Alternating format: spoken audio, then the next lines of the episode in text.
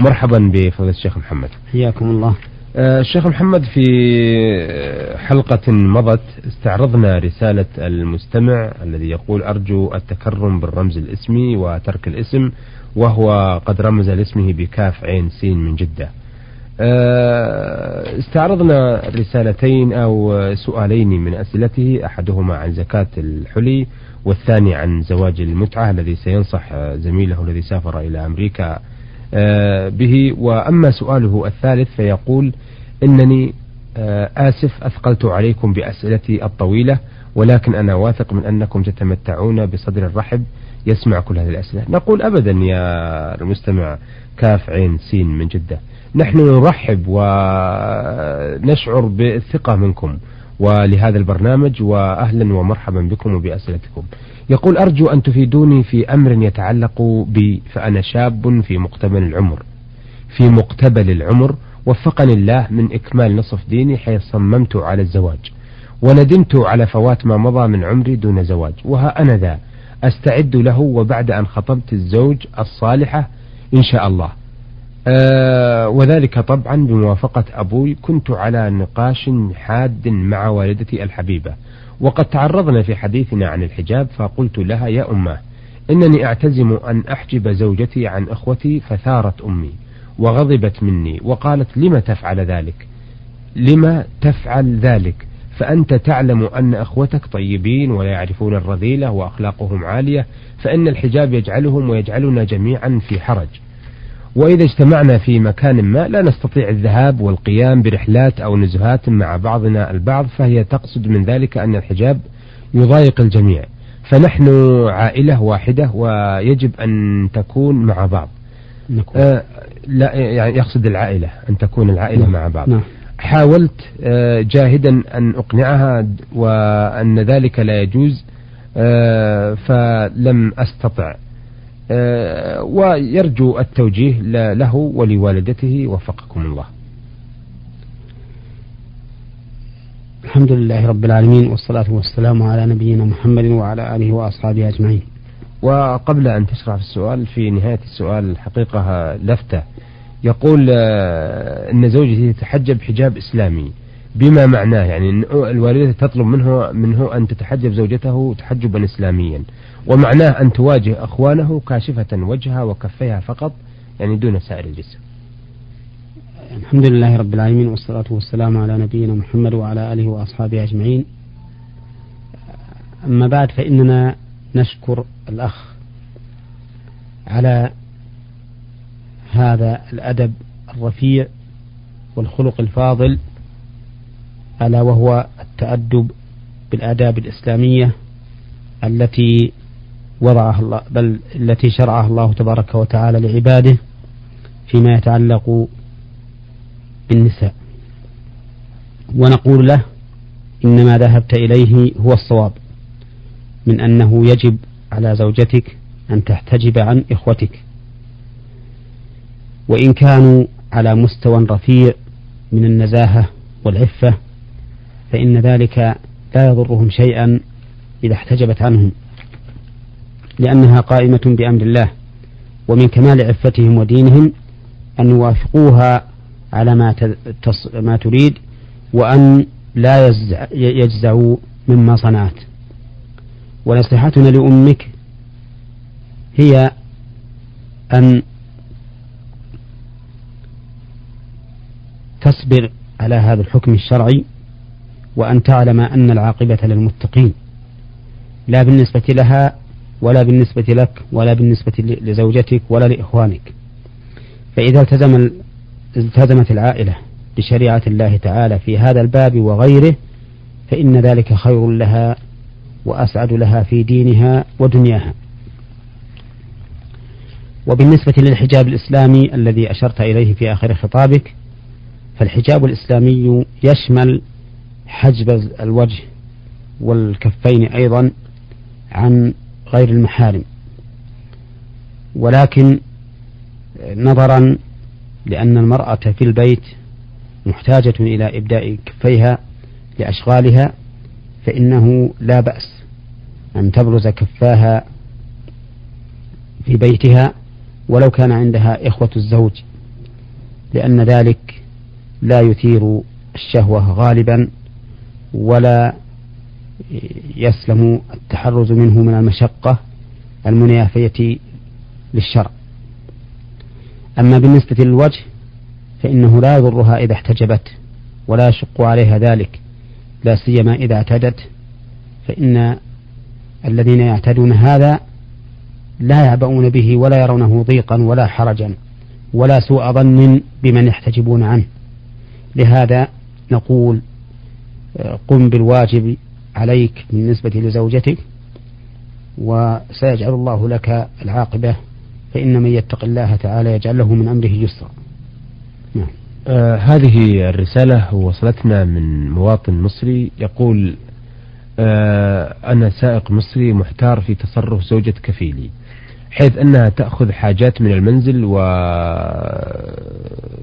ويقول وأنا السائق وتأمرني أنا السائق أن أنزل بها إلى السوق ثم تدخل بعض الدكاكين ثم تدخل إلى المكاتب الداخلية وتتصل بالتلفونات ساعة ونصف أو أكثر أو تستخدم تلفون الشارع ويقول إنها تهدده بالطرد بإلصاق التهم به. فهل يخبر زوجها بذلك؟ آه، لأنه لا يرضى هذا التصرف منها وهو رجل مسلم.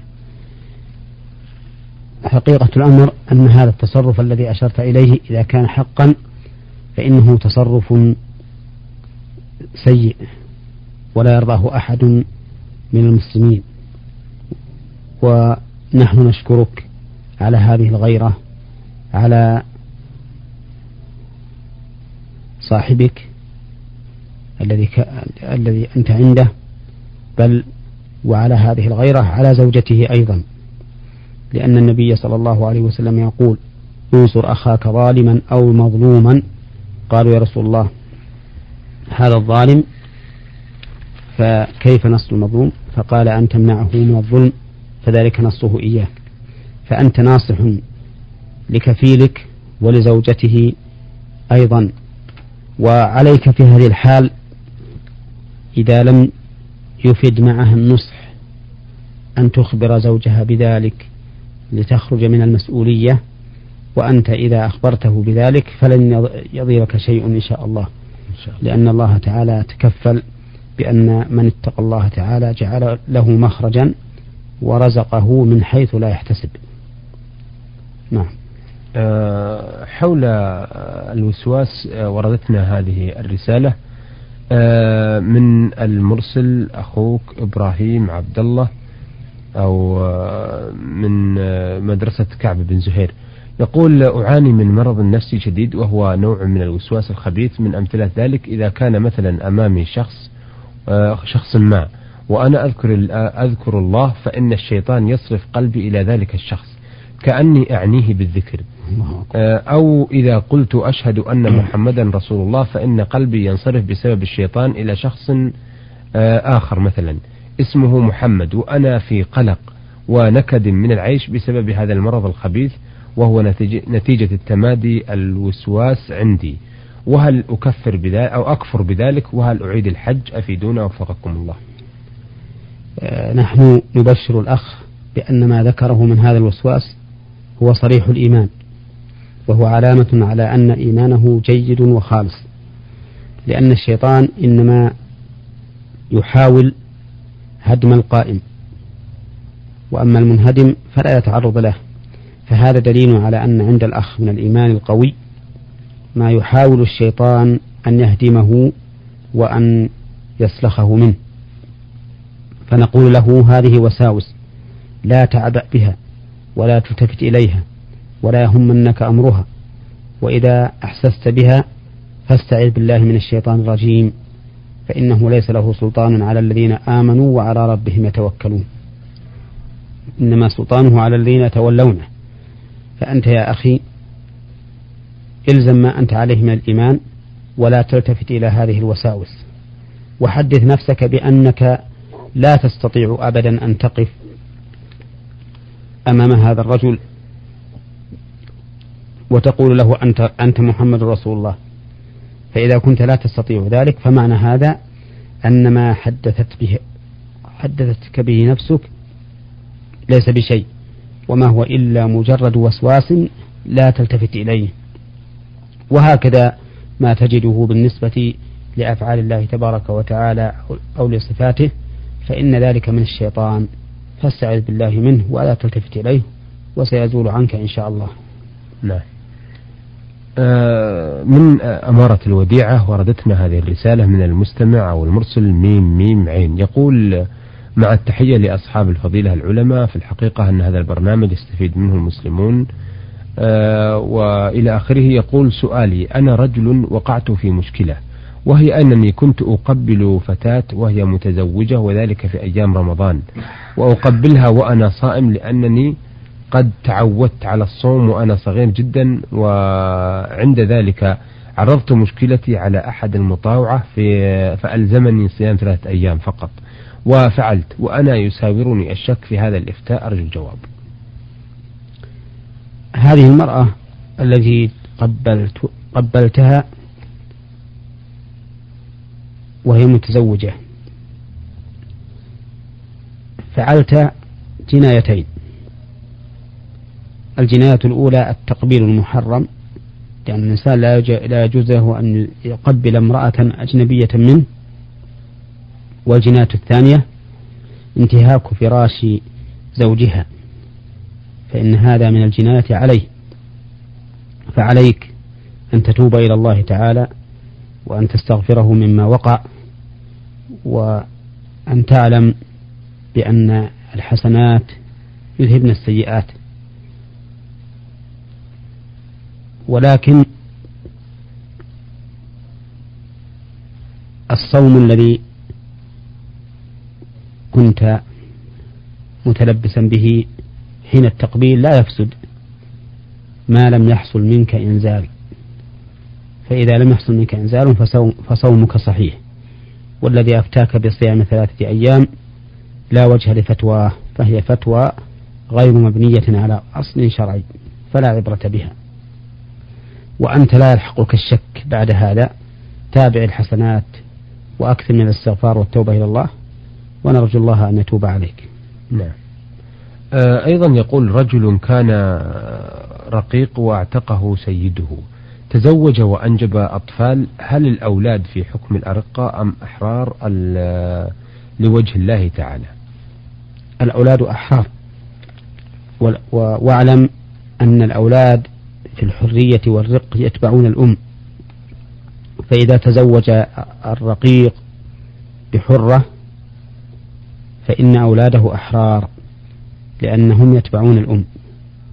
ولو قدر أن حرا تزوج بأمة وهو ممن يجوز له تزوج الإماء فولدت منه فإن أولادها رقاء لمالكها. ما لم يشترط الزوج أنهم أحرار. نعم. آه هذه الرسالة آه بعث بها المستمع. يقول من العراق محافظة الأنبار قضى التلوفة أو يقول الاسم نايف عبد عبيد سابر. نايف عبيد سابر. يقول في رسالته أهدي أجمل تحياتي واحترامي إلى برنامجكم الموقر والذي أفادنا وأفاد المسلمين كافة من إفتاء المعلومات الدينية والاجتماعية وعلى هذا الأساس أرسلت رسالتي هذه. وفيها بعض الأسئلة أرجو عرضها على أصحاب الفضيلة والعلماء لديكم وأرجو الإجابة منهم مع الشكر. أنا شخص قد أنعم الله علي بالهدايا وسلكت الطريق الصحيح للإسلام وطبقت جميع الشروط من صلاة إلى صوم إلى آخره. والتزمت أكثر من اللازم حيث التجأت إلى أحد الشيوخ الصوفية وأصبحت تلميذا من تلاميذه حيث أمرني من الحضور آه، لحلقة الذكر يومي الاثنين والخميس من كل أسبوع وأن أصلي وأسلم على الرسول صلى الله عليه وسلم ألف مرة يوميا وتسابيح أخرى. فأرجو إرشادي على أن طريقة الصوفية هل صحيحة في الشريعة الإسلامية وتعاليمها؟ أم غير صحيحة؟ أفيدونا أفادكم الله. نقول اعلم أن الطرق صوفية كانت أم غير صوفية. يجب أن تعرض على كتاب الله وسنة رسوله صلى الله عليه وسلم فما كان موافقا لهما فهو حق وما كان مخالفا فهو باطل. والغالب في الطرق الصوفية أنها طرق مبتدعة. وربما يصل بعضها إلى الكفر وبعضها دون ذلك. ومن هذا الابتداء ما ذكرت عن شيخك أنه كان يأمرك بأن تصلي على النبي صلى الله عليه وسلم كل يوم ألف صلاة وبتسابيح أخرى. فهذه التسابيح الأخرى التي ذكرت لا ندري ما هي حتى نحكم عليها بأنها حق أم باطل. وأما الأمر بأن نصلي على النبي صلى الله عليه وسلم كل يوم ألف صلاة فهذا بلا شك بدعة. لا أصل له في سنة النبي صلى الله عليه وسلم. والذي أنصحك به أن تتطلب عالما من علماء السنة المعروفين باتباع السلف الصالح وتأخذ دينك منه وتدع الطرق التي تشير إليها من صوفية أو غيرها. نعم. أيضا يقول هل يجوز الدعاء للشخص الفاسق والذي لا يؤدي واجبات الدين الإسلامي؟ الدعاء للشخص الفاسق بالهداية بأن يهديه الله عز وجل ويصلح أمره هذا أمر مشروع مطلوب. وأما الدعاء له دعاء قد يكون معينا له على فسقه وتماديه في الباطل فهذا لا يجوز. وأما الدعاء له بعد موته بالمغفرة والرحمة فهذا جائز بل مشروع لعل الله تعالى أن يستجيب الدعاء. وفي الحديث عن النبي صلى الله عليه وسلم ما من مسلم يموت فيقوم على جنازته أربعون رجلا لا يشركون بالله شيئا إلا شفعهم الله فيه. نعم. أثابكم الله. أيها السادة إلى هنا نأتي إلى نهاية لقائنا هذا الذي عرضنا فيه رسائل المستمعين. المستمع كاف عين سين من جدة. ويسأل عن الحجاب الشرعي ومواطن مصري سائق يشكو تصرف زوجة كفيلة وإبراهيم عبد الله آه، من مدرسة كعب بن زهير والمرسل ميم ميم عين إمارة الوديعة وبعث بعدة أسئلة وأخيرا رسالة نايف عبيد سابر من العراق محافظة الأنبار قضاء الفلوجة. آه، عرضنا الأسئلة والاستفسارات التي وردتنا في رسائلهم على فضيلة الشيخ محمد بن صالح عثيمين الأستاذ بجامعة الإمام محمد بن سعود الإسلامية وإمام وخطيب الجامع الكبير بمدينة, بمدينة عنيزة. شكرا لفضيلة الشيخ محمد وشكرا لكم أيها الأخوة وإلى لقاء قادم. نستودعكم الله. والسلام عليكم ورحمة الله وبركاته. نور على الدرب. برنامج يومي يجيب فيه أصحاب الفضيلة العلماء على أسئلة المستمعين الدينية والاجتماعية. البرنامج من تقديم وتنفيذ سليمان محمد الشبانة.